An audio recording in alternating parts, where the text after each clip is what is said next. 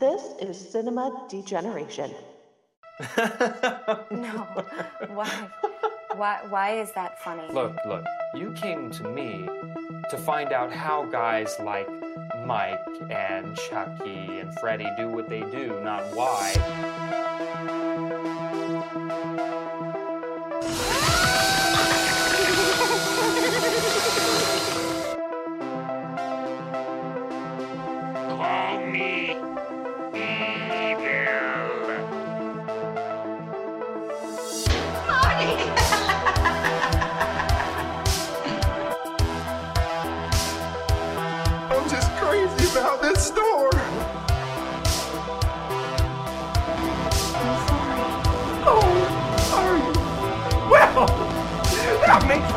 I'll just let you go. You're sorry. Look at me. We are currently experiencing technical difficulty. Please remain calm while we attempt to fix the ride.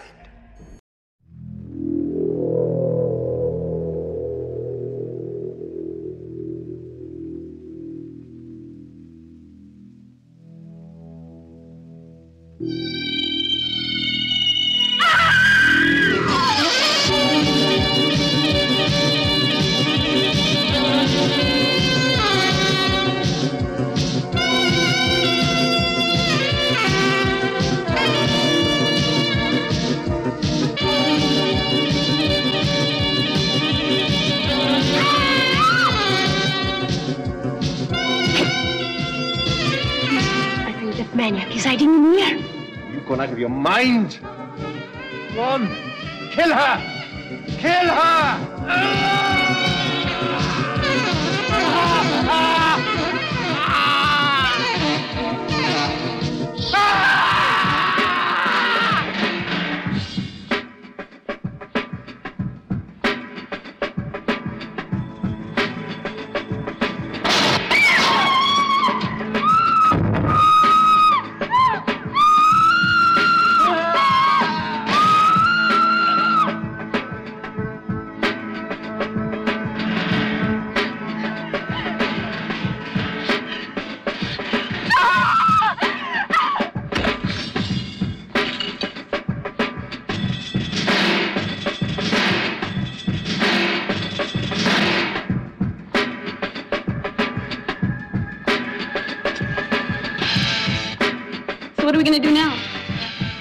Got to find the key.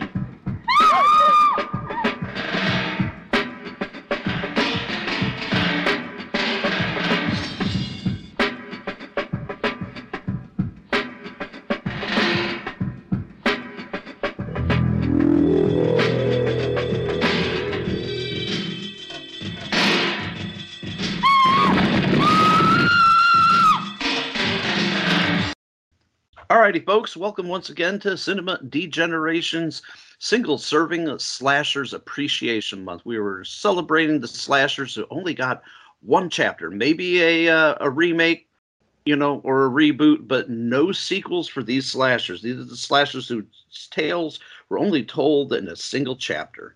And we have a bit of something a little different for you. We have a uh, an Italian slasher, uh, not as giallo, but it, as um, my good buddy here uh, had said off off the air, stylistically, it still kind of is as giallo.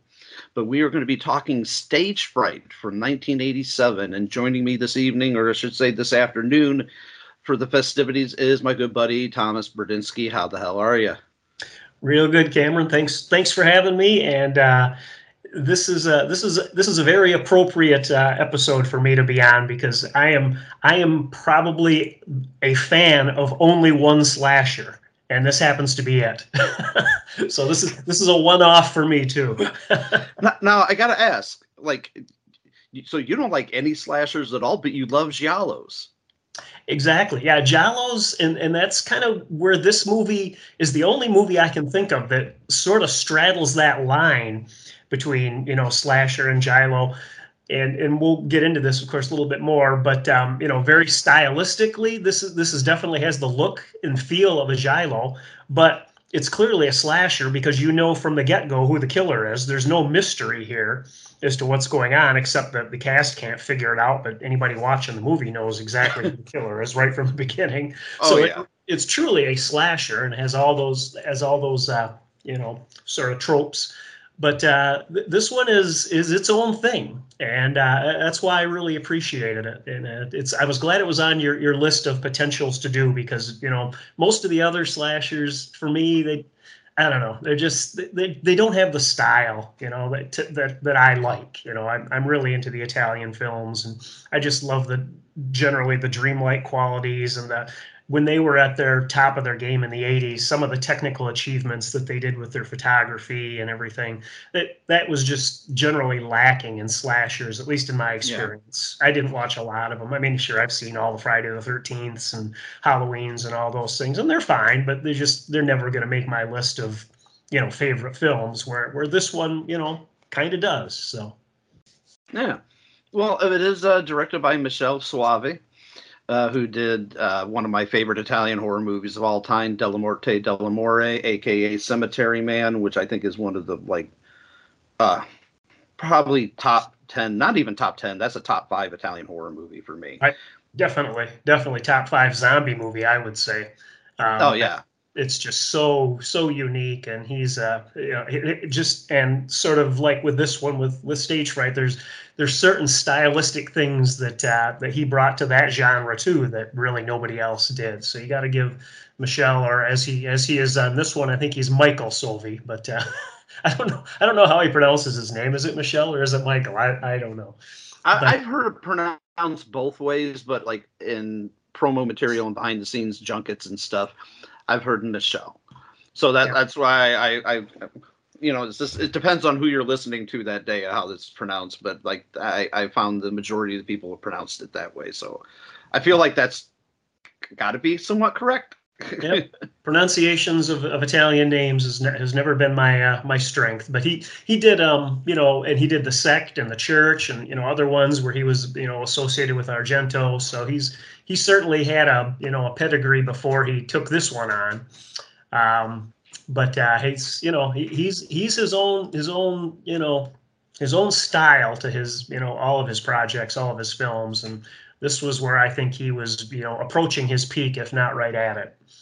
Yeah, and this was like technically his first uh, feature. I know he had done the Argento's World of Horror documentary, and he did a short that I can't remember the name of. But this was his first feature in, in, in an interview I had seen with him. He'd even Yeah. said that he wasn't sure if he was even quite ready to direct a you know a feature, but when they offered it to him, he's like, you know, you just don't say no to these people. Well, and he, you know, the, this production, you know, he was surrounded by, you know, some some Italian greatness, really. I mean, George Eastman was the writer, the main writer, um, you know, from Anthropophagus and you know so many others that you know that, that he worked with, and um, the producer was, if I remember right, I'm going to have to scroll down here real quick. Yeah, it was Joe D'Amato. who Yeah. did all Yeah, saw that. kinds of yeah. I mean, all kinds of generally really low budget stuff Joe did. In this particular production, this was a big crew, big cast and crew. This was a, you know, pretty high budget production for you know an Italian horror film. Granted, they they probably saved money by shooting it all in one location, having it all take place basically in that theater. But uh, they certainly spent their money well on you know lighting and cameras and photography, you know effects and everything. I mean they they really put a, a solid big budget look to, to, you know to this film, which generally Joe D'Amato stuff didn't do. But uh, you know, he just he, they had he had a really good crew that they put together for this. He had really good photographer, um, cinematographer. There were stunts, um, editing. Everything was just so polished within this one that uh, you know you give the director credit, but you also got to give the the whole production team credit because they all came together and, and really gave an A effort on this one. I agree. I think the the two things that I found to be the most impressive were one. I mean, it's it's got to be the cinematography. The Yep. cinematography is just so good. Like I I was like pausing it, you know, it at different intervals, which I'm sure was annoying Patty to no end, you know. But I was like, I got to make notes about this, and uh, the the music, the Oh, music yeah. is so good. And I know you being a musician, you probably got some thoughts on this music, but uh, Oh, yeah. I, I I, I got into this, and the first thing I thought, I'm like, wow, this sounds like a Simon Boswell soundtrack because it sounded like Demons 2. And then I was just like, oh, sure enough, he was one of the musicians on it. So I was like, ah, I, I figured as much. Yep, and I, I caught that right away too. And then I looked up the soundtrack, and uh, there there is a vinyl uh, release of it, which is just Simon Boswell's music, and I think he's the only one credited for music on the uh, on the screen. But when you dig into the IMDb credits for this movie, there's four guys actually credited for the music, and the other one is Stefano Mainetti, I believe. Yeah, Stefano Yeah. Mainetti, and uh, he did Zombie Three which there were parts in this soundtrack to me that I thought that's right out of Zombie 3, which actually came out later. But I think he just had a certain style. And I think for certain action stuff, I think that's more, you know, Stefano's area to because he did a bunch of action movies, you know, Strike Commando, Karate Mission 2, Cobra Mission 2. I mean, he's an action guy, at least at this stage in his career, he was. I think, I mean, the, both these guys are still writing music today. It's, it's really incredible along their careers have been and, and just all the things they've done. But uh, but his uh, his uh, he's not on the soundtrack that uh, that went out. So I'm I'm kind of confused as to you know what do I do? I really want the soundtrack, but I want both those guys.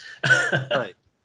I'm But sure yeah, some sort of copyright dispute, uh, you know, credit dispute of some sort. But it would be nice if they could like come together and like put, put out a, a comprehensive version of the soundtrack. Because I, I would scoop this up on vinyl in a heartbeat.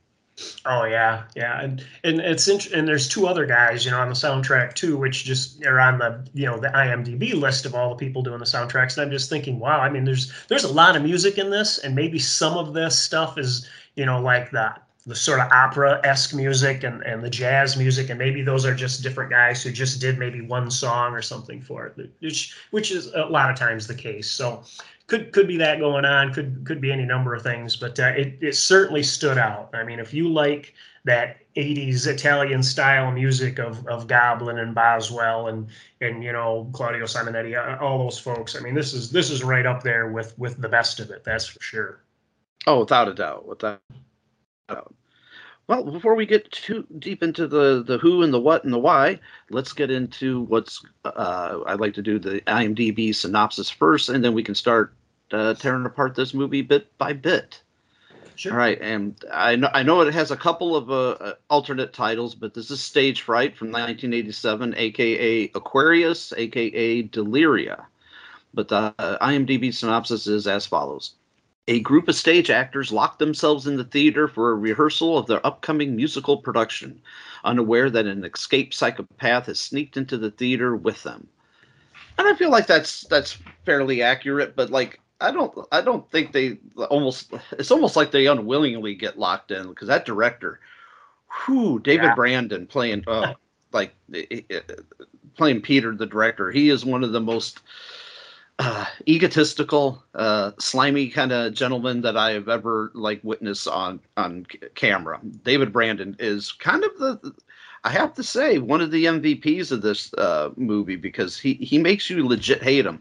The minute he grabs that cat and starts throwing it around, you know me, I, I don't take kindly to anybody mis, mistreating uh, puppies or kitties or anything like that. So I, I instantly did not like that gentleman at all. Yeah, there are there are screenwriting books out there that uh, basically tell you if you're trying to create a despicable character, have him be cruel to an animal. And I, I think uh, I think uh, Michelle Soavi probably read that same book because yeah, right right off the bat, you know he's a he's a fink, and and the guy you're right, David Brandon, and totally nails it. But as I was watching it too, I was thinking one of the other cast members who really stands out in this one, just by name, is uh, John Morgan or Giovanni Lombardo Radice, who you'll you know recognize from Cannibal Ferox and Gates of Hell and, and all these other movies. And his his face is the one I recognized right away, you know, in tho- those early scenes. And I thought, man, I, as much as I like David Brandon, I really wonder if if uh, you know John Morgan had played that part because he's another guy who can just play such a sleazy scumball, you know. Well, I, I had just watched uh, with him just recently here for the 31 days of, of Halloween. I watched Cannibal Apocalypse, Oh, great movie. Yep. and, and him and John Saxon play so well off each other. But yeah, that's another one. I wouldn't say he's a, a, a slimy gentleman in, in in that movie, but he he's definitely um, you could definitely say he's troubled. I guess you could say. Yeah, he and, that, and that's probably the most of his roles. He's he's definitely troubled, and maybe that wasn't for in, in this movie. He didn't really get that kind of a role, so it was interesting. I, I I mean, looking at this and where he was in his career, I kind of would have thought he'd be closer to like the headliner and, and would be taking a bigger part than he did in this movie. He kind of had a small part in this movie. I mean, he certainly stood out but uh, you know, it's it's kind of I don't know. He's one of those guys that I just wish was in more stuff. And I know he's probably been in you know 50, 60 or more movies, but I always feel like, man, I wish he was in more. yeah, because you see him and it's just like he's one of those you know unique character actors that's just got one of those faces you instantly recognize. Yep. And yep. you're just like, oh, I just wish I had seen him in more. I just saw him in a movie that just came out uh, this past year in 2021 called Baphomet that is really really good if you can find a place a character named Henrique. So yeah. uh, you know, I'll definitely, to, I think it's right up your alley though. Yeah, I'll have to look for that. Yeah, he's the last one I remember seeing him in was that Omen remake, which I think was in the early 2000s. Um, so I, I mean, obviously he's done stuff since then, but I just that was the last thing I can remember seeing him in. So I'll have to look that up. I also happened to when I was when I was checking out the the cast and crew of this one, I, I caught that George Eastman just wrote and it's already been been produced uh, uh, a sequel to Anthropophagus. So oh, really? Yeah, I, there's a trailer on IMDb for it. It's all in Italian, so I don't think it's been subtitled or dubbed or anything yet. But uh, you know, nice to see him still still making movies and writing, and you know, in 2022. So it, it is cool that these guys are still out there doing their thing you know 40 years after their 45 years after maybe their prime. So it's very cool. Well the, there's definitely been a, a, somewhat of a resurgence in the last couple of years for these italian uh, horror films and i'm all for it because i've been a fan of them ever since for the last 40 years you know and i've never stopped being a fan and it's you know yeah the heyday might be over but i think it's uh, it's time for a resurgence Oh yeah, and and the technology, you know, when when we were able to see them back in the '80s, you know, a few of them played on the big screen, um, but for the most part, you know, we were renting them on VHS, and they just VHS, you know, just isn't that great a quality.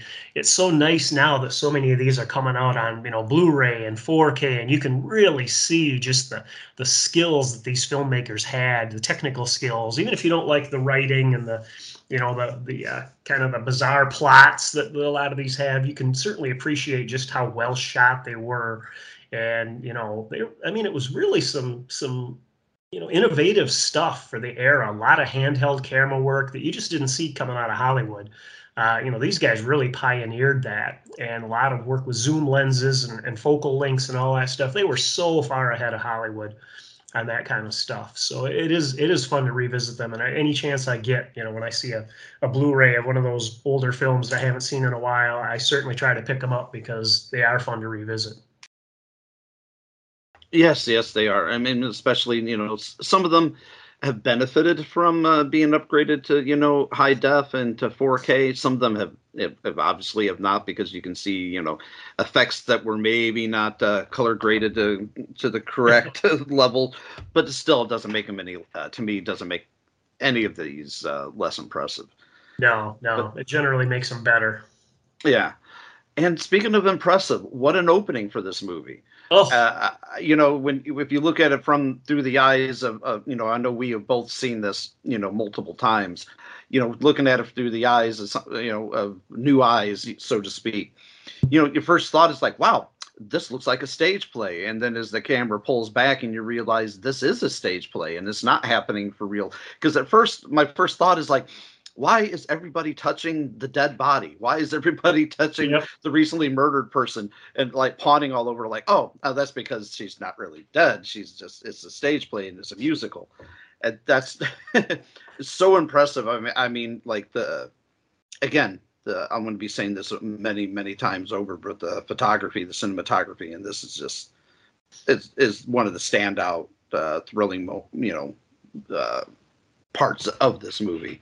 But uh, I love when Peter, the director, stops everything and he just starts going off on everybody. You really instantly know that this director is uh, just a bastard. You know, I think is the correct way to describe him. Yeah, and that and that whole intro scene is very Argento. You know, from from his his peak too when he was doing some of his his great giallos, and that that's where I immediately got the giallo feel for this. It's like, wait a minute, is this going to be a slasher? And you know, and I hadn't seen it. It has to be at least twenty some years until I watched it again night before last. And uh, so I didn't really remember that. But I'm watching the beginning, sitting there thinking, well, this this is like the beginning of Deep Red or, or Tenebrae or something. I mean, it was just so stylistically, and it's like this feels like a music video. And I didn't remember it. And then all of a sudden, like you say, then the director cuts in and and and you realize, okay, no, this isn't stagey. This is literally, you know, a play that they are doing. And and you know i was kind of fooled by it all because it was just so stylish and the, the music and the shots and everything were just so cool. And that's that's a credit to the director too. I mean he he certainly learned a lot under argento and, and he applied it right off the bat. And it, it does let you know what you're getting into right away. You're getting into something that's going to be stylish and uh, if you like that kind of thing you know this one's gonna it doesn't fail you that's for sure. All the way through it does something cool. You know just every every couple of minutes there's another shot you want to look at it again you know how they do that? That was cool. Yeah, I, I think one of the, the most interesting shots from jumping jumping around a little bit here, but when they go to the psychiatric hospital yeah and the camera moves between the bars, and it's not just a zoom. The camera moves between the bars and continues moving into the room. So I'm assuming that those bars must have came apart to allow for those big old clunky cameras from back in the day to be able to move through it.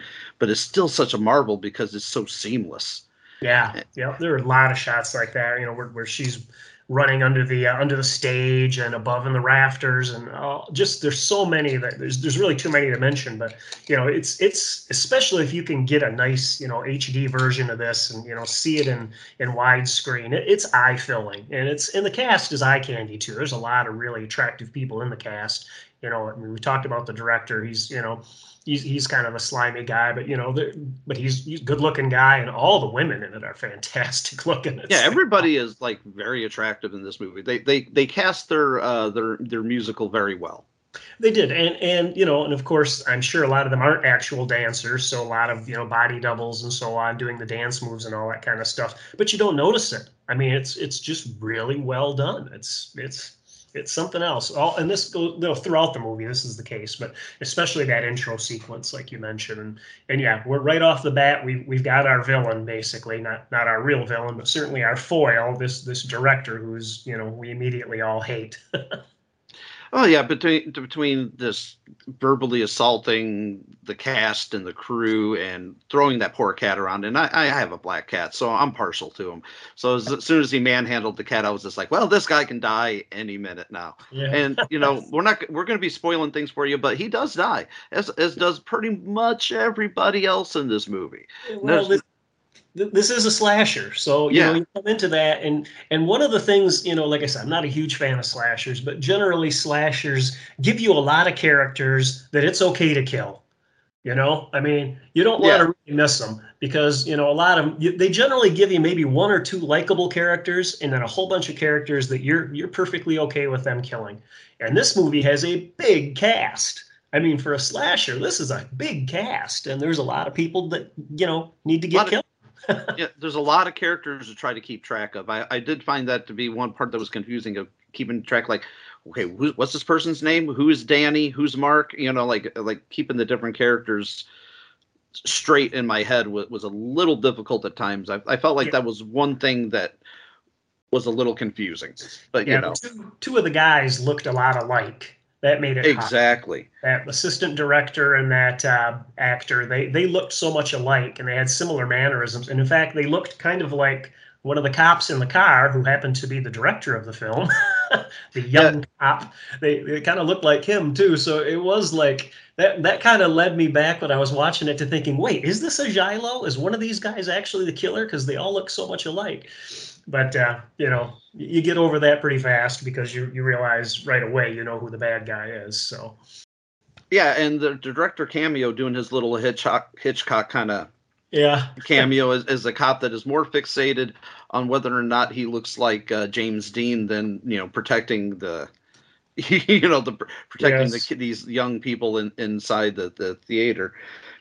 Well, but yeah, I- you, you and I have done enough of these Italian police procedurals to know that the uh, the, the police are not too uh, too highly thought of over there in Italy, I think, and I I think this kind of just follows that. Uh, even though this is supposed to be again an American, you know, type of production, American film, obviously it's you know, the the the, the Italian uh, influence is there certainly in the writing.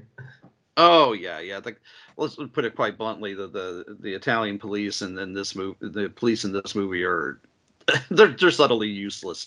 Yeah. They're, they're they're just there for comic relief. You know, we cut to them a couple of times throughout the movie, but you know, they're not really doing anything other than, yeah, if you look like James Dean, then I look like Marlon Brando, and he's like, well, a little bit, you know, Yeah, like, no, not at all. no. But but I I, I got to say one thing. When uh, the our main character Alicia, you know, she sprains her ankle, so she convinces um oh who is it uh Betty, uh, I think it's Yep. like the wardrobe lady, Yep. that to, to drive her to the nearest hospital, which is a a psychiatric hospital, not known for having an ER section in it. Like, so they're going to be going into a psychiatric hospital for a sprained ankle. Yeah. uh, that's the first thing that I was just like, okay, seems legit, I guess. Not really, but you know, maybe in and maybe in Italy, you know, like she said, well, he's a doctor. They're all doctors, aren't they? If they're psychiatrists, they're a doctor.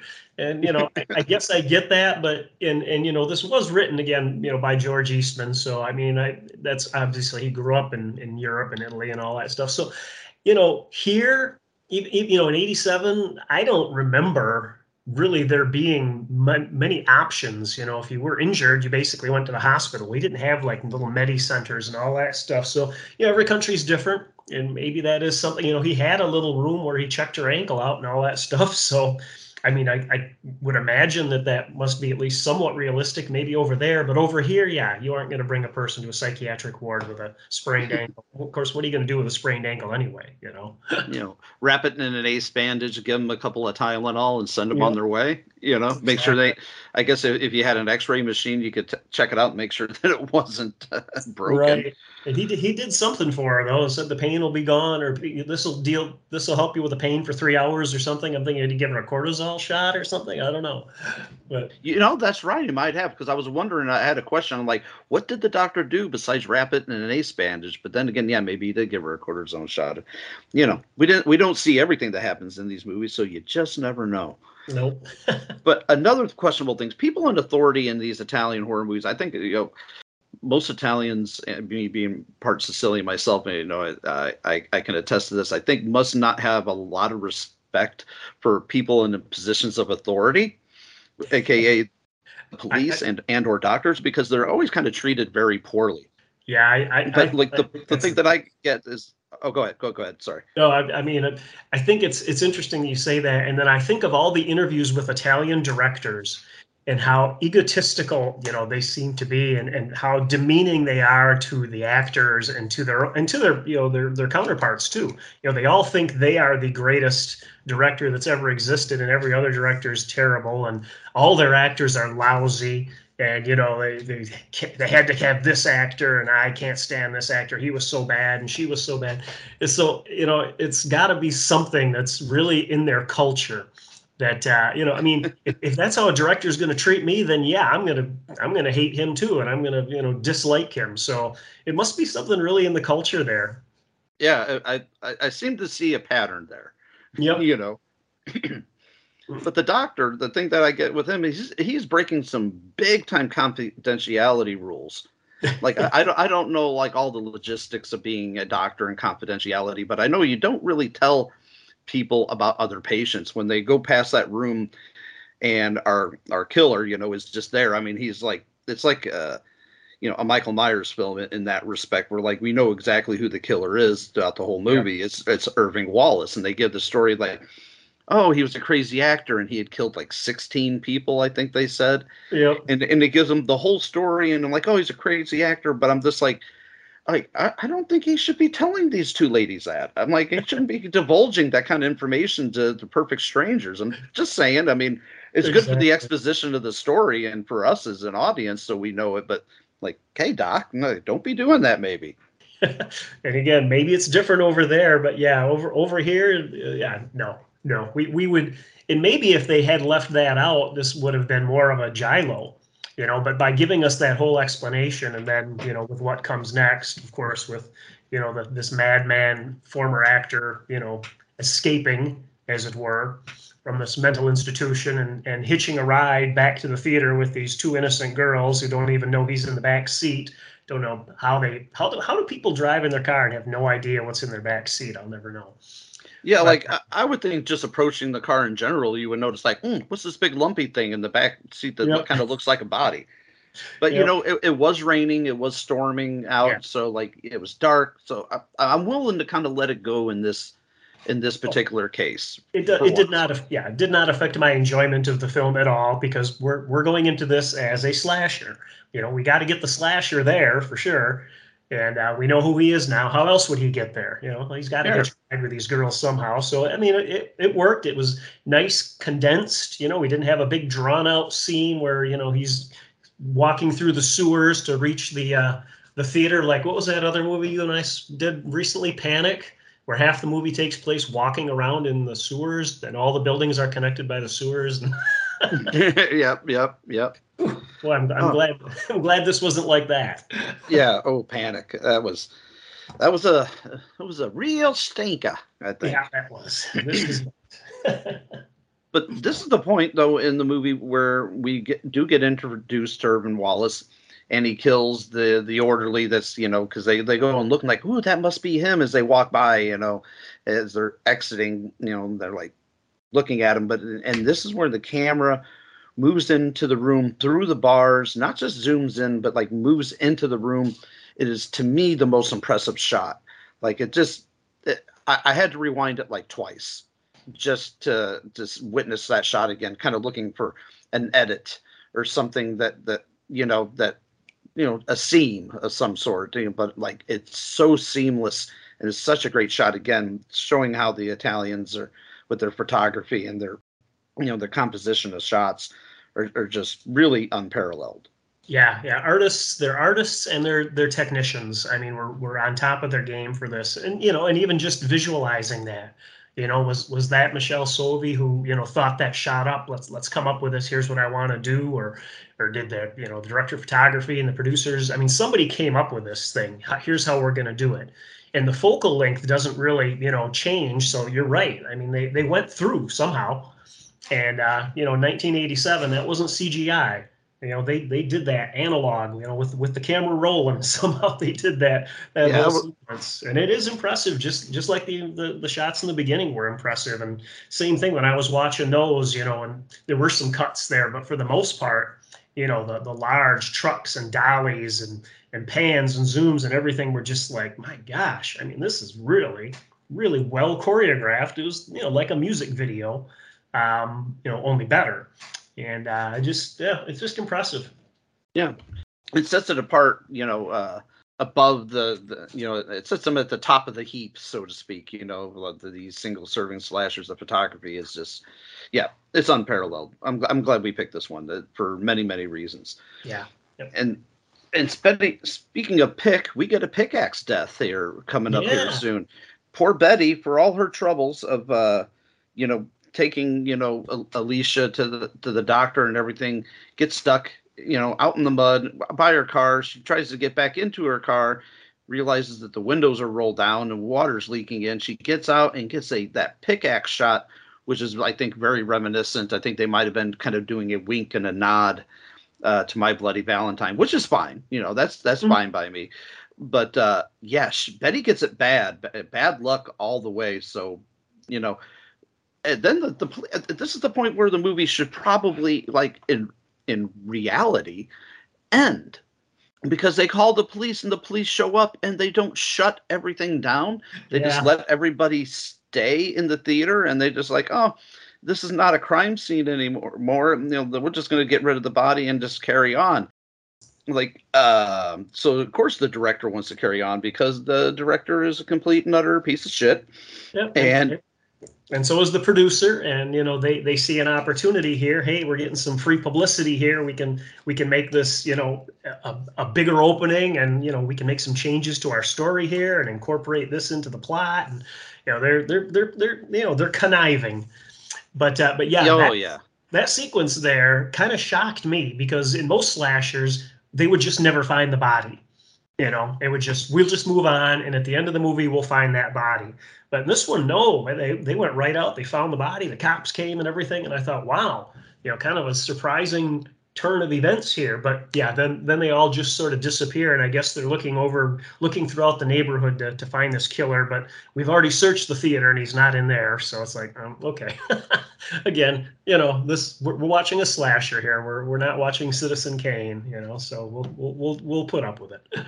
yeah, we can let we can let things kind of slide a little bit. You know, you, you can suspend your disbelief for certain for certain aspects of these films. So, yeah, know, so and, and for Italian films, for Italian films in particular, you, you've got to be ready to do that.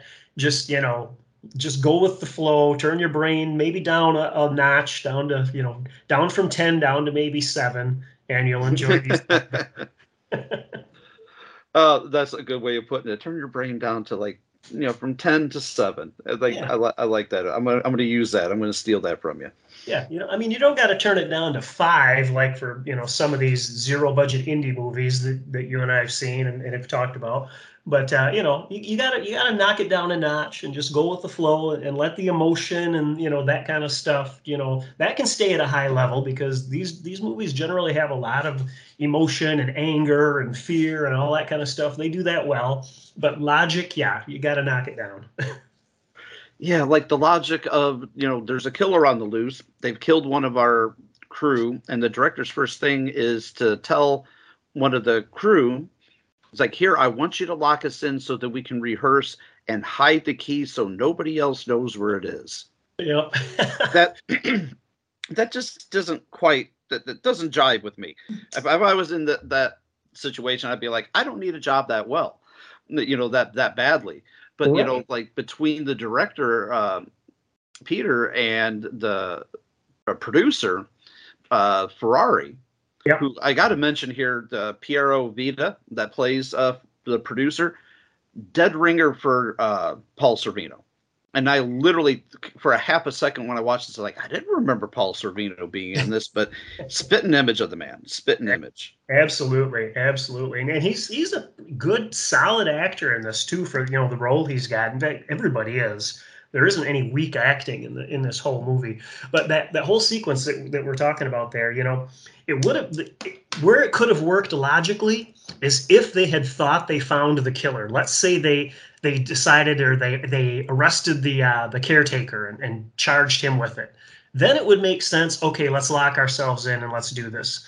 But since they didn't have a killer apprehended or anything, yeah, that that lost a lot of logic points right there. So you know, a little rewrite if they could have they could have set somebody up, you know, to be maybe the killer. You know, they could have created some other character. Yep, we caught him. You know, then then that could have worked. But yeah, as it is, yeah, it doesn't make any sense to do it this way. But again, that's okay. It's a slasher.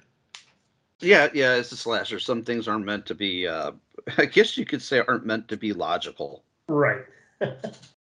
Yeah, like they didn't even try to give you really any kind of uh, red herring. Now, no. Uh, as James Edward Sampson, who played the the, the caretaker Willie, yep. I instantly recognized him from uh, Shocking Dark, which yep. I know was one that you did not enjoy, but uh, I got to mention it because it, we mm-hmm. have covered it here.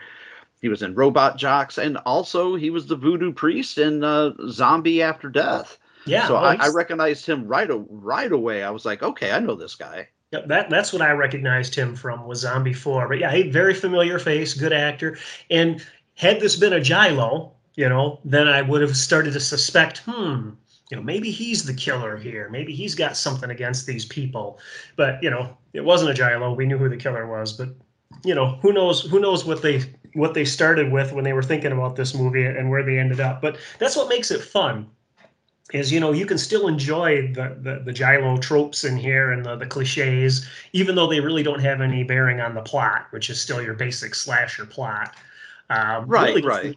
with really doesn't even have the revenge angle that a lot of slashers do. I mean this guy is just he's he's nuts and he's killing people you know? Yeah he's a crazy actor that just happened to notice that a couple other actors had wandered into his neck of the woods and he's just like okay i think i'm gonna kill these fucks Yep, yep, and that and that was fine because where they where they made it um, you know, more intense. I think, and this is, I think, this is right where the movie starts to kick in too. Is when they, when, like you said, the director makes that terrible decision, like, hey, lock us in the building and hide the key.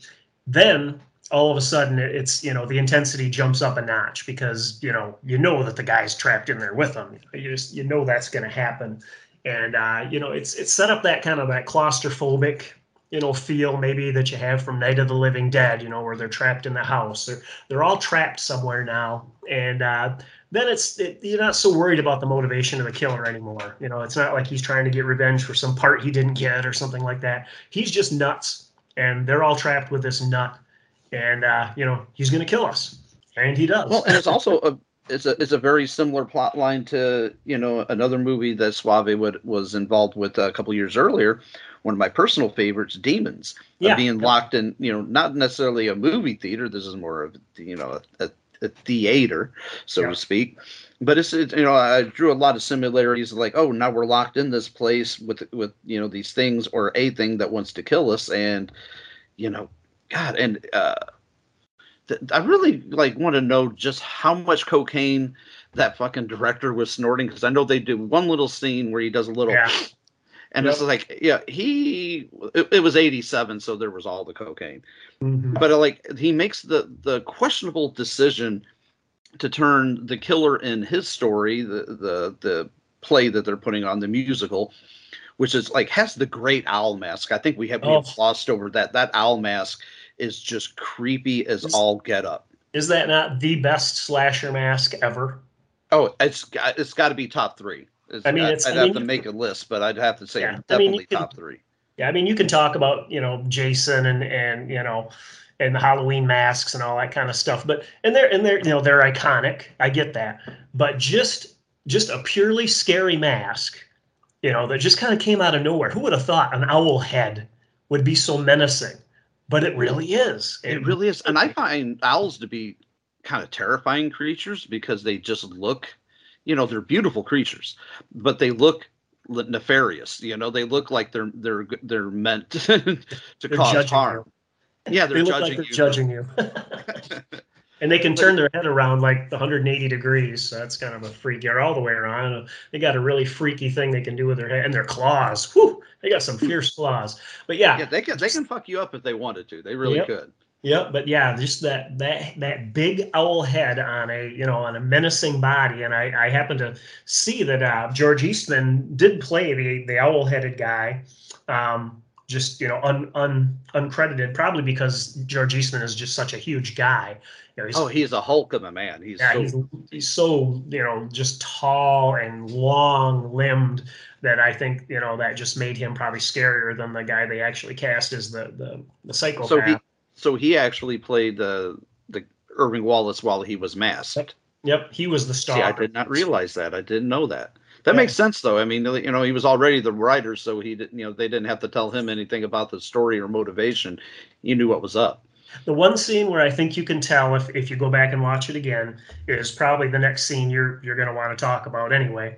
But um, where uh, you know where he basically makes his first kill in in the theater there. Uh, where Oh, uh, Corinne's death. I'll. I'll let you take this one. I'll let you take this one. uh, How how this comes about because this is fairly creepy and, and, and interesting at the same time. I think.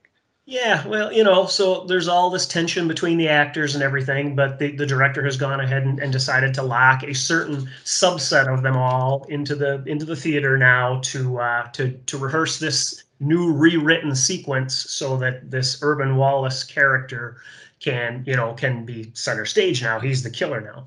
So they they they set up this scene with uh, with Corinne, and she's going to be um, you know killed by by this Irving Wallace creature. And uh, he kind of comes onto the, the scene there, and, and the director's screaming at him, "Why aren't you coming onto the scene? Why aren't you, you know, why aren't you doing this?" Because because of course it's not the real actor. The real actor has been basically bound and gagged, and that's kind of a Yeah, he's shame. been. That's uh, Giovanni, Brett's character. The Brett Yep. character. He's Giovanni. been incapacitated. Yep, he's he's not there. So this uh, the psycho has put on the owl mask and all this stuff, and he's he's going out there and he's actually going to grab this girl and he's going to kill her right in front of all of them, and he does. And again, just, well, just the director is cheering for this. Yeah, kill oh, exactly. kill her, get it over with. Yep, I'm like, kill her, kill oh, matter. Yep. And this is where uh, it's where at least if you go back and watch it, the way the the way he kind of just kind of I don't what- what's the word I'm looking for where he just kind of hovers over her and he sort of lords over her. You can you can definitely see George Eastman in that shot. Just the way his just his shoulders hunch over and the way he looks over her just before he starts to stab the heck out of her. And and honestly, that scene for me was kind of weak. I, I knew what the director wanted, but I but that the cast just stood there while she was being stabbed over and over and over again. I mean, I don't know what they were what they were going for there, but to me, somebody would have jumped in at some point and noticed that she was getting stabbed.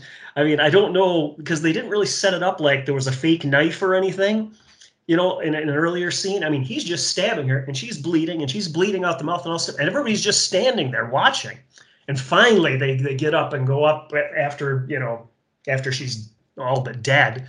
And yeah, she, she's like seconds away from death because she's bleeding Yeah. out. I, I think it might have just been they were trying to hammer home the, fact that they were all in shock. Because I also felt like, because even the director's like, why are you using a knife? You know, he's like, that's not how this is supposed to work. right and So- that and that's that's why i did that's what i made it so weak for me it's like oh come on you know it's if if they had set up earlier that you know he was going to kill her with a fake knife or something you know and there was going to Yeah. be fake blood but as soon as there's blood all over the place and that was not in the you know the script at all somebody would have screamed or done something instead of just watching her get killed and I maybe there was a some point to that being done that way. I don't know. I just for me, I, I would say that's maybe a little bit of weakness either in the editing or the directing, or or just the uh, you know kind of how it was all thought out when they were doing this. But that's to me that was just a, an overall kind of a a little bit of a weak scene for this whole thing. And then he just sort of disappears again.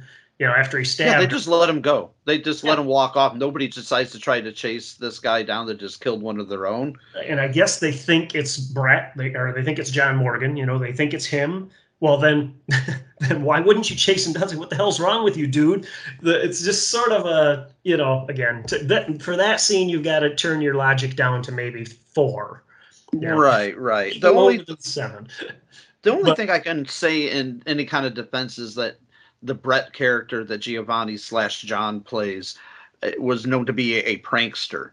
So I wonder if it. For, I'm not. I'm not trying to dive too deep into this, but I'm thinking maybe they just thought, oh, it's, it's one of Brett's pranks. But did this prank go too far? Did he snap? Because like they accuse him in the beginning of uh, doing some things that he obviously did not do. Right. Yep. Yeah. So and I don't know. Yeah, they set Still they weak. set that part up. Yep, I'll, I'll give you that, that that he was a prankster or whatever. They they did sort of set that up, but they needed to set up, you know, that this was going to be some sort of a killing on stage or something Right. that right. that they just sort of missed, and then they just, I mean, it could have been a more dramatic scene. Could have been a lot scarier, really, if they had been like struggling to get on the stage, or there was some reason they couldn't get there, and they're watching her get killed, and they're all you know, crying and screaming, and then they chase him down and he gets away or something. It could have just been a lot better, that particular sequence. But it made its point. I agree. you know, I agree. She was the Corinne, Corinne, Corinne. She was the girl who hid the key. Now she's dead. Nobody knows where the key is. Now we're permanently trapped in with this guy who just killed her. So I mean, the, the dramatic point was was made, but it could have been made a lot better. Yeah, they could have hammered it home with just a little bit, a little Yep. bit more. I think this is also the part where I started to really dislike Ferrari because this poor Yeah. woman's been stabbed in the torso, you know, half a dozen times. She's bleeding out. He's shaking her, shaking her like Yeah. slamming Where's her head. the- Yeah, it's just like um, maybe ask her gently, you know. But yeah, they that- set that up well too. You know, he's just this greedy producer representative. He's all about how we're going to make money on this whole thing, and you know, so I I thought it was consistent for sure. Yeah, I mean, at one point he's uh even uh, kind of hint towards the fact that he's trying to get uh, Alicia to do some some unscrupulous kind of things. He's like, oh, you know, I can talk to the director because you know we kind of gloss over the fact that the director fired her the minute she got back from the hospital because she dared to go get you know her injury treated. Right. Yeah, but they just let her back in, so they did have the point where I'm like, wait a minute, didn't they fire her or did they rehire her? Like, and I missed something.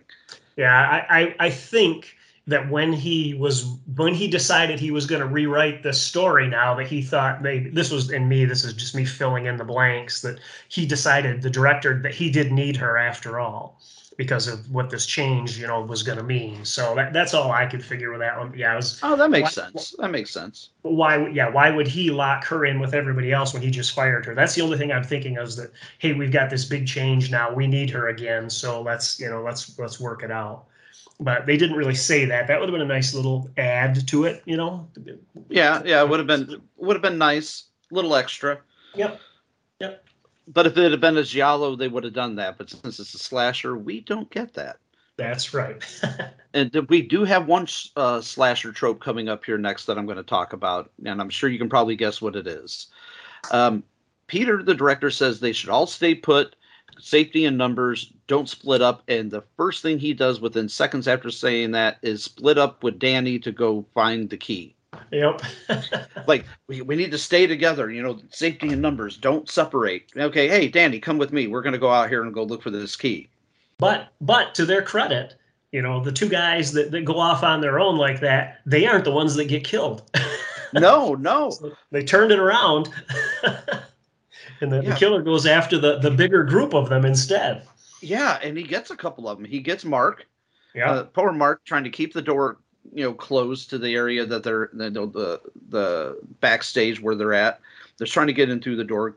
Does a Michael Myers thing, like, you know, it- it's hard to not uh, compare this killer a little bit to Michael Myers since it's largely a silent performance and is masked. You know, when his arm comes through the window, it's kind of very reminiscent of Halloween 2 and he pulls poor Mark in, and just like you know, they're trying to the girls are trying to like help poor Mark before he, I guess you could literally say he just gets screwed. Yeah. With, that that you know, literally quite literally with that that power drill, and again, that's a very giallo kind of shot. Uh, lots of blood, lots of that good uh, ragu kind of colored blood that I love so much. Yeah, I thought it was I thought it was a pretty effective scene there. You know, that we had some fear. We had the one girl who was just completely, you know, unable to do anything.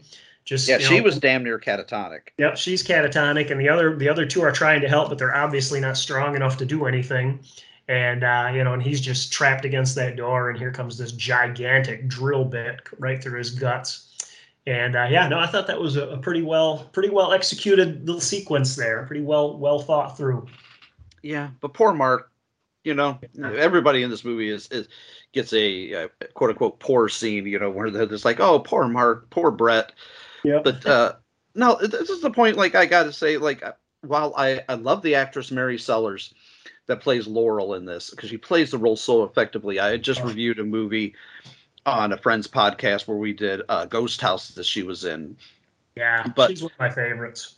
Yeah, she should have done. I wish she would have done more. She's still working to this day, but it's much like a a Giovanni, you know, Lombardo like type of actor that like you just you know it leaves you wanting more and wanting to see them more and more. Yeah. But when you get to the chase on the catwalks where everybody's just kind of running around getting chased by the killer, Laurel is kind of an asshole. She like Yeah. literally kicks um, poor Alicia in the head, knocks her down the the stairs or down that ladder to where she gets knocked out, and then she just literally kind of looks at her, shrugs, and just leaves her to get murdered. What she she doesn't. She doesn't get murdered, but you know we don't know that that wouldn't have happened. Right. Well, they, you know, and again, they set that up earlier in the story. Those two were in competition, and you know, when the director fired Alicia, I think Laurel was going to get her part. Oh, that's right. And That's then, right. And then she brought, and then she brought Alicia back. So Laurel was obviously the one who was not going to be in that role now. So I, I thought that was another thing. I thought they set it up pretty good. You know, all these actors were very petty toward each other for the most part, except for the two that were in love. But you know, the rest of them were always criticizing and making smart ass comments to each other and, and about each other, and mostly about the director. But you know, there was there was a lot of that sort of cattiness going on. So I thought that was that for that particular scene where she, you know, kind of kicks her in the face and sends her down the down the, the ladder there. Um, I, I thought that was a, a nice nice little segment there, and actually the follow up scene I thought was even better. But that uh, that little sequence there between the two of them, I thought was that was what I would expect to happen at that point. Yeah, yeah, it does make sense because they they were in at least Laurel was in competition trying to get Alicia's part. You know, Right. and, and, you know actors always want a bigger part, so it makes and, Lo- and makes you know, sense. Laurel had to wear that ugly costume, you know, where she's like a, a fat Fig Newton man thing. yeah, that was not a And, not a and- glamorous outfit. and Alicia got to be the the hot prostitute, you know. So I, I that was I think that was all I thought that was put together pretty well, you know.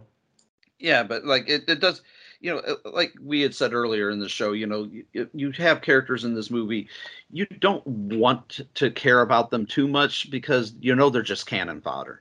Exactly. They're just fodder for the. You know, they're just like victim number three, victim number four, and and uh, Laurel is going to get it just about as worse as anybody. But Yep. I think the sec the section we got to talk about next is poor Brett.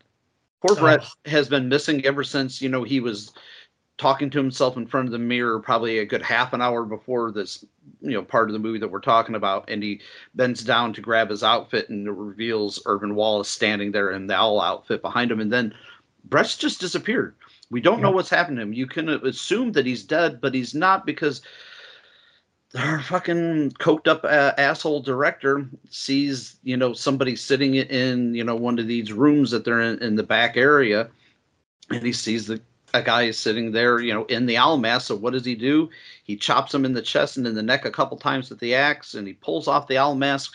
But it's not Irvin Wallace it's poor fucking Brett. And man like the poor guy's been sitting there you know tied up and like you know just Yep. bound and gagged forever just to get killed by one of his compadres. It's just like, oh, poor guy. And this and this is another scene where you again turn your logic level down to seven at least. Why didn't the killer kill Brett? Why did he tie him up and put him up in the rafters when he's been killing everybody else? Why didn't you just kill Brett too? No, you hauled him up there to let the director kill him. So you know whatever. But uh, yeah, yeah. I mean, I, I can let that go. I mean, when you got people like Myers and Voorhees, like you know, hiding people in trees just to have their bodies fall down just at the opportune Exactly. time where the heroine is gonna like pop out and it's like, oh, we got bodies dropping down from the rafters. It's Right. know. Exactly. Just turn, turn again, turn the brain down a couple notches and just accept that because, okay, that's what happened. And it makes the director out to be even a bigger scumbag piece of crap than, you know, what, what you thought he was. Cause now he's even just killed this guy who was not guilty in any way and, and did it pretty brutally too. Oh yeah, and I got a question here. Maybe you you can help me answer this. Um, did they essentially when the when Sylvia falls into the through the floor, you know, because the ceiling's leaking and there's a weak spot in the floor, and she falls halfway through. Yeah. Kill, the killer's obviously down below, pulling on her legs. Yep. Our our two guys are pulling on her arms from up top. They do a sound like because I know we have a a chainsaw scene coming up next. Now, were we led to believe that either he used the chainsaw to cut her in half, or did they literally pull her in half? Like, did they rip her in half? I'm like, I, I, I because it sure sounds like a ripping sound effect. Because I'm like, I, I, I don't know. I just, I was I was led to believe that the sound effect guy was was out for his smoke break and forgot to put the chainsaw sound in there because there's no way that you can pull a person in half like that. You know, I mean, just, just there's that, just that would require upper body strength that Arnold Schwarzenegger and The Rock, Dwayne Well- Johnson together don't have. Well, George George Eastman might have that kind of strength down on the bottom, you know, but Yeah, yeah, but those two guys on top, know, right. But but no, you're you, first of all, I think I think the arms would pull out of the sockets before the body. I mean, you're going to rip a body right in half at the waist. Uh, right? not not gonna happen Uh, and i know it's i mean i don't even think in the hitcher they they got they showed that i think you're you know you're gonna lose your your arms is what's gonna pull out first. Yeah, But, your uh, arms or your legs are going to pull out the sockets before you know you you rip apart at the torso. right a spine and a torso. I mean i just is crazy. But yeah I, I just think that they they forgot the sound effect there. The music and stuff and the screaming was loud enough that i mean it, it didn't really bother me except i just thought yeah why not what why do we have to hide the reveal of the chainsaw to the guy who jumps down then to you know to to kill the guy i mean i don't know it's just another you know I, I will admit to laughing out loud, and you know I know it's not appropriate to laugh out loud during the death scene, but you know Yeah. no one ever said I was appropriate. But uh, it was a cool scene though i mean i it was shocking i certainly didn't expect him to Yeah, me either. her.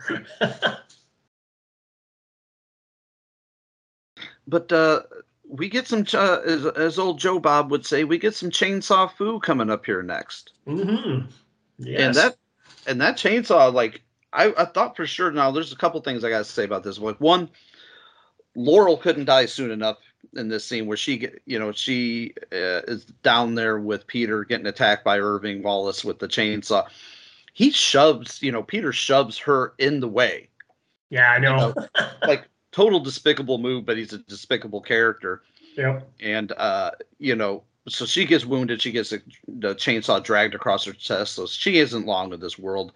We get some chainsaw foo action, and I, to be honest, I don't really feel, I don't feel sorry for Laurel at all. Like, I, I feel sorry that she had to suffer as long as she did. But when uh, Peter gets his gets his arm chopped off, and Irving Wallace leans in with the chainsaw. That looked like I I don't know if it was a dull down blade or if it was a prop blade, but that looked like a legit real chainsaw spinning next to his head. And that what happens? The bastard of the scene or the bastard of the situation happens. The chainsaw runs out of fuel, and the killer has to finish him off with the axe instead. And Yep. we get a really, really good uh, Peter's decapitation just played off very, very well. It's like, like, oh nope, you're still going to lose your head, just not by chainsaw. Yeah, no, I, was, I thought that scene was was absolutely brutal and and really well done. And uh, you know, again, his his motivation, I don't know, you know, why not just finish off Laurel at that point instead of just you know scarring her basically and then going back to Peter. But you know, who cares? You got to kill one of them. Yeah, you can only Yeah. kill one per person at a time. So, but he does get her. He does end up getting her in the end, you know. And And that's actually probably my, my favorite scene in the movie is uh, when when he gets her, because of course you know we, we just had that brutal chainsaw scene and you know and, and everybody's hiding. Alicia's hiding in a you know, well Alicia finds Laurel. yeah, she Yeah. follows the blood trail. Yep, finds her in the bathroom, all bleeding and trapped, and you know, laying down in the shower, about to die. And you know, of course, Irving Wallace pro- probably follows the blood trail too, and en- ends up in there, and, and Alicia ends up hiding in the shower, you know, with Laurel. And that that was the shot that I, I thought they did so well. Was you know she was trapped there, and Irving only knew that Laurel was there, and Laurel, you know, who you know hated Alicia basically, and was sitting there they're staring at each other and she didn't say anything you know she didn't make any sound or anything That basically that was the most surprising part because I thought for sure, you know, at least you know, first time watching this, is that oh, Laurel's going to give give her up, Yep. like oh, kill her first, not me, you know. But Yep, nope, she yep. just locks eyes with her and doesn't say a thing. yep which i thought showed some you know a little bit of a character development you know as it were. It was it was it was not expected. Like you said i expected her to to just scream or do something to let him know that, that she was in the shower hiding with her. And and she didn't do that. She just basically just shut up and died. And uh, got stabbed and died you know in that scene. So i don't know. I, I liked that. I liked that little character. It was brutal. It was very brutal. yeah it was, it was brutal and it was a good for her character i thought that was a nice little arc Yeah, she kind of had a little bit of a redemption there in her Yep. like final moments, which is Yep. does make you feel a little bit for. But you know, these are all despicable characters, so you're not meant to feel too bad when they when they go down. Is this kind of like what we glossed over this point when you know, uh, at, you know, good half an hour before this when Ferrari gets killed, you know, and he gets found, you know, stabbed to death and uh, swinging from the ropes in the ceiling. Nobody gives a shit. They're just trying to grab the money. They- They're just Yep. trying to grab the money when he dies. It's just like, oh, yep. Again, somebody dies and nobody cares. They just either want to find the key to get out, or they want to find they want to scoop all that bloody money up because hey, you know, it's it's money, right? yep yep But then uh, this is the next note I have, and I know this is going to sound like a random note, but uh, it bears mentioning here is that these cops kind of suck because they just keep cutting back to the cops outside reading magazines and talking about like, oh, my, my wife was trying to get me to stay on this extra diet, and the guy's just like, ah, that's because you're so fat, and he's just like, that's not fat, that's muscle. yep And they're Yeah. comparing that they look like Marlon Brando and, and James Dean. Well, I will admit, Soavi does bear a striking resemblance to James Dean. The, the other cop does not look anything like Marlon Brando no, whatsoever. no, I think I think that's you know at least it wasn't overboard. I mean, it was obviously a little bit of you know idea there was a little bit of comic relief, and you know probably to give the uh, you know the opportunity for you know sort of things to be happening behind the scenes while you know to just sort of tie up some maybe some timing issues and stuff. They sort of stuck those cop scenes in there but uh, you know, and again, at least at least you know, sometimes when you got that comic relief, it's so out of place and over the top.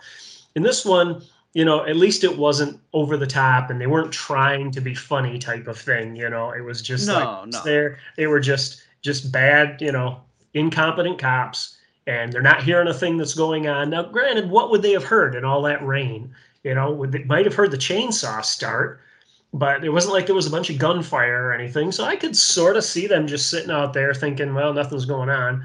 But why were they there anyway? You know, I think they the were just there to keep an eye and see if anybody tried to get back into or out of the building. But like you would have thought they would have maybe put one of them inside, one of them outside would have made more sense to me. something would have made anything would have made more sense than them sitting in the car in the rain eating donuts and spinach. You know, but again, it was I know.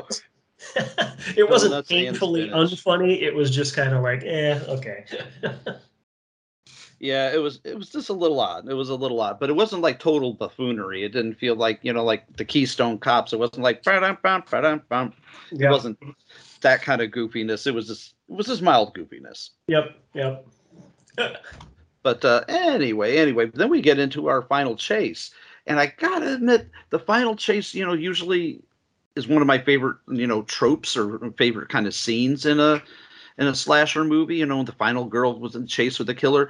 But really, other than the music being so impressive, the final chase is a little lackluster and a little, you know, a little boring.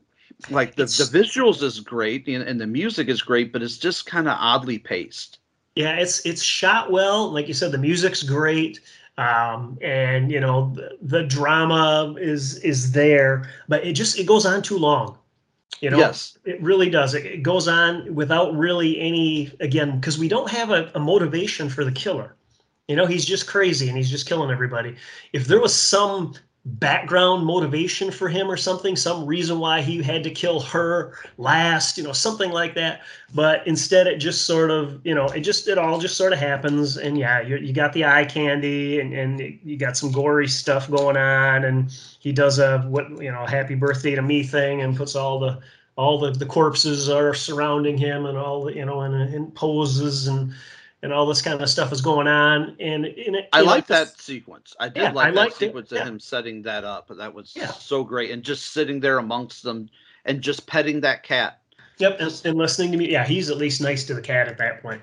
And yeah, and and you know, and the music is playing, so he's sitting there in all of his glory. You know, he's on stage. He's the center of attention. He's you know arranging these dead bodies and decapitating one guy again. And you know, right. it's not it's not a bad sequence. It just feels like it's it feels like there's like two or three endings, you know, going on here, and, and they just keep going. And uh, that that is yeah, I agree with you. It's it's it's fun to look at and to listen to, but nothing really gets accomplished for a pretty long time. Yeah, it, it could could have had half of that time cut out of that final that final sequence. You know, Yeah, it just easily, yeah. but the one thing I got asked, like that axe could take off a head with one whack, but how many whacks did it take to cut through that cable that he's climbing up when he falls over the edge of the catwalk when he's chasing Alicia and he's climbing up? She must take 15, 20 whacks at that thing to cut that cable. Well, and why not just blast him with a fire extinguisher again anyway? I mean, that, that took him out the first time. why are you worried about that? I would I would have just conked him with the fire extinguisher or just blasted him with it again. It would have been nice if like the fire extinguisher had run out or something.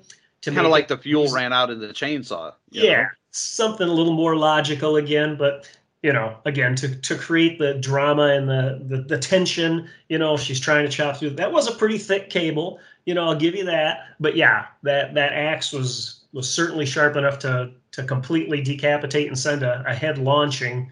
You know, just just 15 minutes earlier. So why is it so dull now? You know. It was it was dulled down by you know thwacking the head off. You know, I guess. I, I guess so. Yeah. I don't uh, know. I I'm I'm I'm, re- I'm I'm reading too much into it. I'm just, just saying. Uh, well, there you go. You over analyzing. tur- turn the brain down, and and again that that sequence, even you know, again, it there needed to be more getting resolved there. We needed more of a something, you know, not just her running and, and running and running and, and him following and following and following and running.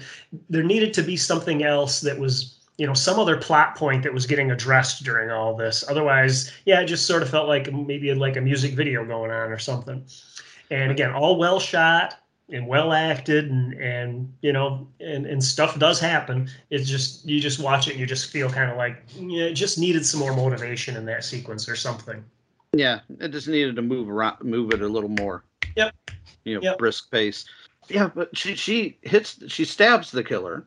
She hits him in the head with the, the fire extinguisher, or blasts him in the face, knocks him over. Cuts the cable from the fall down about twenty feet uh, uh, to the to the stage, but you know we all know that a killer is not going to die from that because oh the killer's still alive. The hell you say? this is a slasher Yeah, he's not yeah, dead yet not dead yet, but then she sets him on fire, manages to get the key and get out to the cops that are just sitting around like, "Oh, hey, hello, what's going on? What's the problem here, miss?" And- yeah, yeah, exactly. And then we get like kind of, I, I would have thought you know that would be a good place to to end it, but you like you said, you know, there's a couple of like uh, of filler scenes and you know almost like alternate endings, like they didn't know Mhm. where they were going to end it. And the next note I have here after she burns them up and like they, uh, what do they say? The reporters say that there's only been eight bodies that were found, and, and she does a kind of a giallo thing and starts you know, where in a giallo, there's always somebody that rem- recalls something from memory that is a bit a bit of trivia, you know, or a bit of information, not not tri- trivia. But she just starts counting in her head all the bodies. She's like, "That's one body too little," and you know, she so she goes back, but she goes back to the the place, and just so she finds outside is old Willie. The groundskeeper Willie, and I kind of thought, like, the, especially first time I watched this many moons ago, I was just like, is he going to be in cahoots? Because he's acting very odd. He's going on and on about the gun.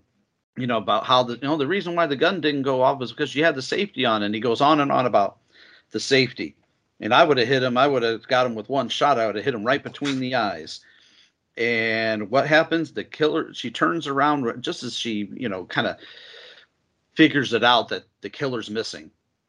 It Yep. takes that step sideways, revealing, you know, they kind of do this trope twice, you know, once with Giovanni and once with her, where she steps aside, and we finally see our killer full figured, face exposed, burnt to halfway burnt to a crisp, and he's going to kill her. And what happens? Oh, Willie does exactly what he said he was going to do and shoots him once right between the eyes. And we know this because he says it like 20 times. Yeah. He was awfully fixated, like, I got him right between the eyes. It's like I, I, I like I even have a note like, yeah, Willie, you got him right between the eyes. We Yep. get it. I think he was, I don't know, I think he was, maybe they thought this was a, a way to simulate that he was sort of in shock because he'd done that. Um, and then, yeah, just the shot just before that, he'd completely disappeared. You know, when when she was counting the bodies and all that stuff, and she turns around to see him, and he's gone. Right, and then all of a sudden, he's back, and he's and he shot the guy right between the. He was gone to because he was putting a bullet in the chamber, whatever he said. I can't remember exactly, but you know, sort of just sort of dreamlike and and weird. You know, a weird ending. And again, something it would have been nice if they would have set it up earlier. You know that there was some why. I mean, why was she so obsessed with the number of bodies? Maybe they could have set something up earlier in the story where she was obsessed with you know counting something. Instead, she's obsessed with his gold watch, which she lost and found, and that's like, well, that's okay. Well, she lost and found the watch twice, and then Yeah. like the falling axe destroys that watch. So it's just like, eh, it was all for nothing anyway. You lost the damn watch an- anyways. Right. So how Right. important was it? Yeah, and that and that was okay foreshadowing at least, you know, that she lost it. She found that it was very valuable. She lost it. She had to go back and get it. That was okay. But you know, why she would be thinking how many bodies and, and it was sort of a neat little recap, you know, that she's thinking, oh yeah, this guy, this guy, and there's little flashbacks here and there. It was it was okay. And then you realize what was going on was that the, well, the one guy's body was not there. Um, but it just didn't you know, it just wasn't as again as logical as I'd like. I wish they'd set up something you know, ahead of that time where, you know, where there was some reason why she would be counting. I mean, why would she be doing that? Why would that have stuck Right. in her mind, you know? I mean, it, it's it worked on a, a real shallow level like that because yeah, as as an audience member, you're sitting there thinking, what is she not seeing? Well, who's not Right. there? Of course, we all know who's not there because it's a slasher movie. Right. Right. Yeah. It's going to be the killer. You're pretending you've never seen a slasher movie before, and you're sitting there, okay, why is she counting? So you know, again, it was just kind of a questionable thing. You know, maybe one more rewrite, and they could have just tacked a little more onto that, made it a little bit better. But again, it's it is what it is. It's a slasher movie. At least it was good looking. You know, it wasn't Yeah. it wasn't boring. Um, it was a little drawn out towards the end there, but hey, you know, Yeah, I think they were trying to pad out the running time, trying to make it a full 90 minutes, you know, but I can forgive it for that. I, but you're what, but but he still isn't dead, even after he got shot in the middle of the head. yeah, like right between the eyes, again, because Yep. we know, because Willie says it 15 times. As the camera focuses in on him, he blinks and smiles at the camera before we cut to black. Yep, which I thought was kind of kind of crazy, kind of funny.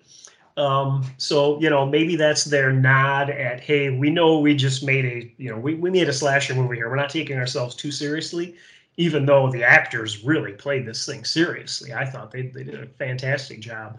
But you know, that was the, the little wink at the end there basically was okay, this was just a movie, you know, settle down. yeah, we know what kind of movie we made here, and so Yep. do you. So just kick back Yep. and enjoy it. And Yep, just have fun. You got to see a whole bunch of people get killed who you didn't really like anyway, and maybe one or one or two people maybe you did sort of like that got killed. So, all right, hey, cool. Have a good evening. You know, right, yeah, enjoy, enjoy your popcorn, and we're done. yep, have a have a safe drive home. You know, we're winking at you, wishing you luck. yeah, yeah.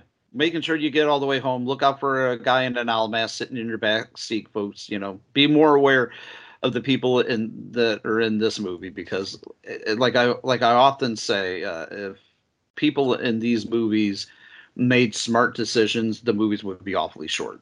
That's right. It And would, have really, been, it would have been over like right after the psychiatric hospital because they've been like, "Hey, um, there's a killer in our back seat." Right. But once they got trapped in the in the, the theater and stuff, once you got to that point, there weren't like there weren't like really dumb decisions from that point on or anything. I mean, there was floorboards breaking and there you know, there were things happening other than kicking the girl in the face, but then again, you know, she might have been motivated to do that. So, you know, I I've certainly seen dumber characters and dumber dumber scenes than what this movie had, other than those couple leaps of faith kind of at the beginning where you know, to put us in this position. Yeah, I agree. I agree. But that is essentially our movie. You know, uh, we get that final shot of uh, Irving Wallace staring at the camera, blinking and then smiling before freeze frames, and we uh, cut to black. But uh, you know how we do things around here, Tom. We, you, you've been on the show enough. We usually do a, a final summary of thoughts and a rating on a scale from one to ten. And guests go first, so have at it. Okay, so final final summary. We nothing that you haven't heard us talk about before here. I mean, it's very stylish, good looking movie, good sounding movie, well acted movie, mostly well directed movie. A couple of scenes that I you know stood out to me that I would nitpick a little bit. Um, and again, I, slashers are not my favorite genre, but this is probably the only slasher that I would, you know, really rewatch. And probably because it's just got that eye candy. It sounds good. It's, you know, it's got a, it's got its dumb things, but it's still there, there's a lot of concepts in it that I, I thought they did very well. And it felt more like a giallo than a slasher. I am a giallo fan. And Oh, uh, uh, you, though kn- you know me, I am as well. yeah, I mean, it lacked the mystery element of the giallo because we knew who the killer was right right from the get go. Even even if the, the cast and the uh, the theater play didn't know who it was, we did. Um, so it, you know, it just it just had a lot of good things going for it. So for for its own you know for its own thing for for doing their own thing with the giallo genre and really for putting together a, a, a, uh pretty elaborate production to do it and a great mask um, and some pretty decent, I thought, some pretty decent kill scenes that were not over the top. You know, this was played very straight. Um, I've seen some slashes that are so over the top that just it's just not even any fun.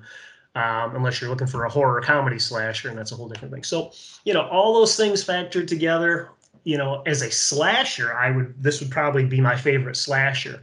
as an overall movie, I'm I'm still going to give it eight. It's an eight out of ten for me, and I would I would watch it again, and I would certainly buy it if there was a 4K version of it put out. I'd I'd love to find some extras. You know, if they, I mean, obviously most of these actors are still around. Um, you know, Yeah. hear, hear their, you know, what they recall from it. Certainly George Eastman, I'd love to hear his take on, you know, what he was thinking of when he wrote it and, and Soavi and everybody else. So it's, you know, I, I just, I enjoyed it. Um, as, as much as I can enjoy a slasher, I enjoyed this one. You know, I mean, if, if uh, he can do, if George Eastman can do a sequel to Anthropophagus, he could do a sequel to Stage Fright. There you go. Um, but I, I'm coming in very close to you. I'm, I'm coming in uh, just a smidge lower. I'm giving it a seven and a half because you know, as far as like Italian horror movies go, it's very solid, and as far as like an American slasher, it's even more solid. You know, for a standalone slasher, because you know when I think of slashers in, in, a, in an Italian sense, I think of as giallo. It's just uh, with more mystery, more you know, more of a it's more of a whodunit la- laden with uh, inventive kills, and this this movie is no has no shortage of inventive kills, no shortage of inventive music, creative soundtracks. The musical cues are just so on point, and that's one thing that is not lacking on this. Simon Boswell's style is just plastered all over this. Not not to to negate anything that the other three uh, you know composers had to do with this because I'm sure they did just as much as Simon did, but it's it's got his signature kind of sound to it. Um, but the the kills are just so inventive, and each one of them is so different. It checks off a box that I like having in a slasher. I don't like a tend to like slashers where the killer just uses one weapon, where it's just like oh, it's Michael Myers' butcher knife or it's Jason Voorhees' machete. I like a, a killer that is inventive and uses what's around him. And this movie, uh, you know, is a prime example of that. Is this inventive kills it's a not too over the top. You know, there's not like oh, like that would never happen, except maybe the the girl I think it's Corinne that or Sylvia that gets torn in half. Yeah. Well, again, I, I'm blaming the sound effects guy on that one. Yeah, me too. Because the, the chainsaw pops up within seconds after that. I'm just like, you know, they would have heard that, but maybe the sound of like you said, the sound effects guy was out getting a coffee at that time. And, and you think about it, had they heard that chainsaw, wouldn't that have made that scene more intense?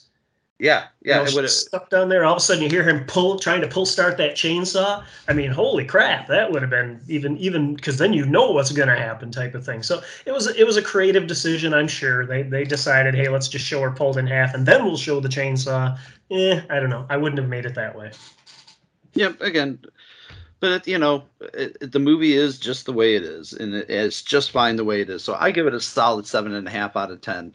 I think it's a pretty good standalone single serving slasher. I, I would, the way it ended, you would think that they had a, a sequel planned, but you know, maybe this wasn't as big of a hit as they would have liked, so they didn't do it. But you know, bigger or uh, smaller movies have been given a, you know, their second day in court and given a sequel. You know, so I'm still holding out hope we can get like I said, if George Eastman can write a sequel for Anthropophagus, uh, he could do one for this movie. I think we could do, that. I don't get the alter, alternate title though. Delirium, I ca- or Deliria, I understand, but Aquarius doesn't make sense to me. I think they did right by essentially giving it the general title of stage fright. It's a gen- generic kind of title, but it works very well for it. I think.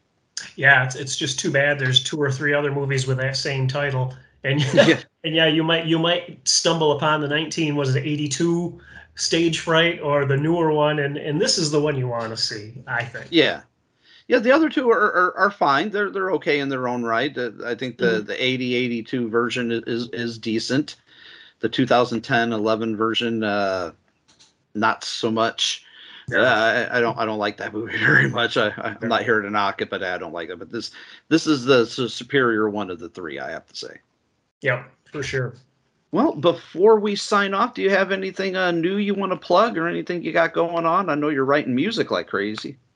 Yeah, I've been doing a lot of that. I just I just finished editing a, uh, a, a really low budget zombie movie for a different director, and he's uh, after after the editing was done, we both decided he needs to go out and get us a little more footage because it's just not quite long enough. So he's going to go do a little bit of that now, and I'll pick up editing that one again come uh, come springtime and in the meantime, I'm uh, I'm happy to be back working on my own my own uh, giant monster movie, which I've been putting off for about the last two three years because the software just was not really capable of doing what I needed it to do. Now with the new M1 Max and some of the the really powerful graphics cards and so on out there, I'm able to do some more stuff with the footage I shot. So I'm excited to be spending some time on that. Hopefully, sometime in 2023, we'll get that one out, and uh, hopefully, I'll have some other soundtrack and, and, gigs and stuff to talk about soon too. But it's uh, it's kind of a busy, busy fall, and I like that. Yeah, yeah, staying busy is good. There's nothing like just waiting for the work, you know. exactly. But I think and, I'm going to add to my add to my list of things to do. I think I want to send an email to George Eastman or or Michael Soavi and say, "Hey, hey, you guys, we just we watched your stage fright, and you know, hey, how much? Why don't you guys do another one? I think you guys should. I think there's a market for it." You know what? Maybe the rights wouldn't be too expensive to acquire, and we could do our own remake or sequel. That's you know probably I, I don't even know if this is you know you know a lot of those Italian films kind of lost their copyright protection. So you know who even knows what rights there there are necessary to get? I don't know, but uh, you know, or you just make one so similar. well, you know what? I'll tell you what, you write George and get back with me, and we'll we'll get together on that one. I'd be down for that. I'll do that. exactly but thanks for coming on kind of on, sh- on short notice. I know you're a busy man, so I appreciate you taking the time out, out of your busy schedule to do this. All good. It's always fun. Yeah, and uh, and we even f- figured out a way to do a slasher that was an Italian one. We even Perfect. figured that out. There you go. and, and, I and right. I and, and this was not just one I picked. So this is this is yeah. one of the few good ones that you've actually at least partially picked. Most yeah. of the ones you pick stink. So I'm glad this. Well, that's highly debatable, but you know, hey, if everybody liked the same stuff, there'd only be one kind of movie, and how fucking boring would that be? That's right. Exactly. There'd be like one kind of movie, and it'd all be gone with the wind. It'd be like, oh, great, this is yep. great. uh, but again, thanks, Tom. I appreciate it. Uh, and folks listening at home, if you want to help us out at the show, the best way you can do that is rate, review, subscribe like our links, share our links, uh, comment on them, and maybe send us an email or a text and let us know on the group page or uh, email us and let us know what you'd like to hear our take on next, and maybe we'll review it for you. But I want to thank you all for listening. This has been your single serving slasher month signing off. Stage Fright from 1987. Thanks as always for listening, folks.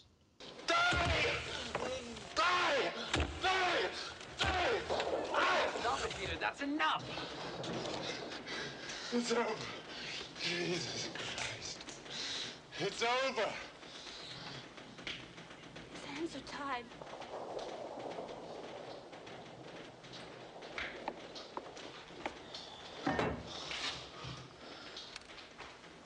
Breath.